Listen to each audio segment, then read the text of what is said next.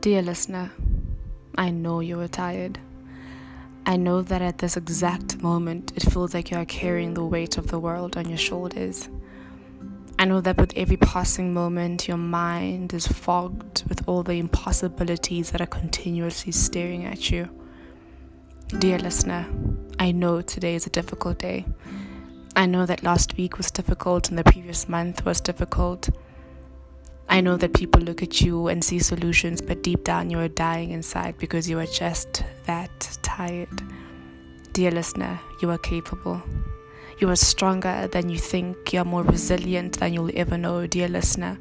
The fact that you can hear me speak these words, take this as a message that someone out there still relies on you to brighten up their day, still relies on you for happiness.